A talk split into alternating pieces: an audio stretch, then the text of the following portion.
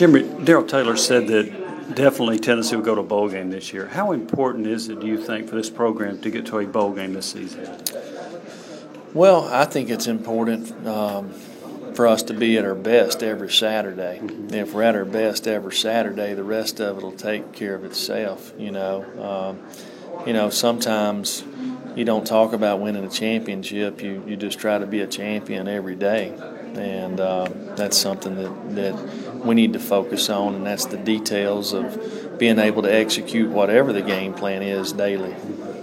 You've talked about thus far in recruiting, selling the program at this point. Do you have to sell results after this year in recruiting? Well, I think it's important. Eventually you got to be able to show what you're going to do or what you're going to be, right? And, I think it's important in recruiting that you give the correct message of what you actually can be, so you got some consistency there. And I think we've done that. You had mentioned earlier that there were some situations where Tennessee didn't win because the team didn't fight hard enough. From a coaching perspective, how bothersome is that to you? Well, that's not the team's fault. That's my fault. It's my job to get them to do that, and we didn't do that like we had at times, So, and that just goes back to having relationships and believing in a cause. So that's what you're talking about with trying to build relationships. Yeah. If you have a relationship or you have passion for who you play for and you believe in what you're playing for, then it's a lot harder not to give it your all. When you look at your offense, you got Jim Chaney as your offensive coordinator. Do you kind of look at him as the head coach of the offense?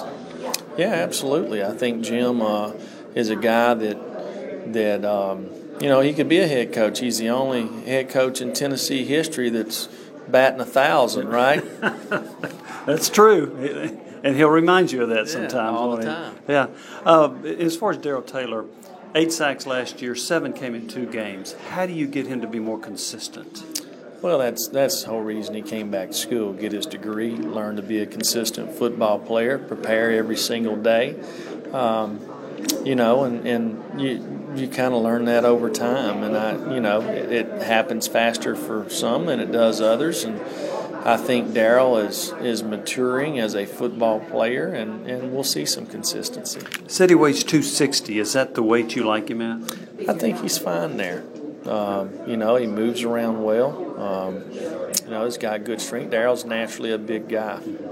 I was talking earlier with Cole Kubelik, Matt Stinscombe, both played offensive line in this league.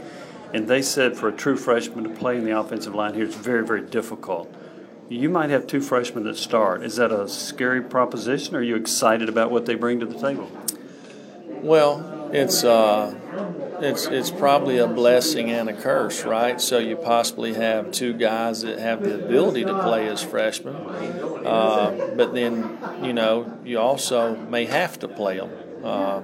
But I don't see that as the case. I think we've got some really good guys up front that work really hard, and there's going to be lots of competition, and who the best guy is, the best guys will play.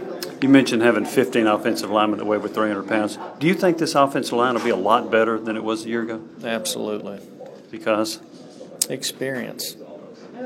Do you think that the defense will make fewer mistakes because of experience, because in the second year of a system as well? Yeah, I think that would be the case. Just it's kind of the next step. So yeah, we should play with fewer mistakes on the defensive side of the ball. I want to ask you about a couple of players you brought here. Daniel Batuli. What do you like most about him? Daniel's a guy that has lots of toughness. He loves football. He loves the University of Tennessee, means something to him, has lots of pride. He plays the right way. What's the best thing Jarrett Guarantano does? Jarrett is a guy that football really comes easy to. The thing that I really like this offseason, and he's been a much better communicator. He's got his coach in New Jersey. He's been to the Manning Passing Academy. He's got Jim Chaney working with him. Do you like his thirst for knowledge? I do, and you forgot about the most important one, Chris Wienke. He's with him every step of the way. And what do you expect out of Guarantano this year? you know, I think Jarrett's gonna have a lot more time. I think he's going to have a little more of a run game in front of him that's going to make things easier for him.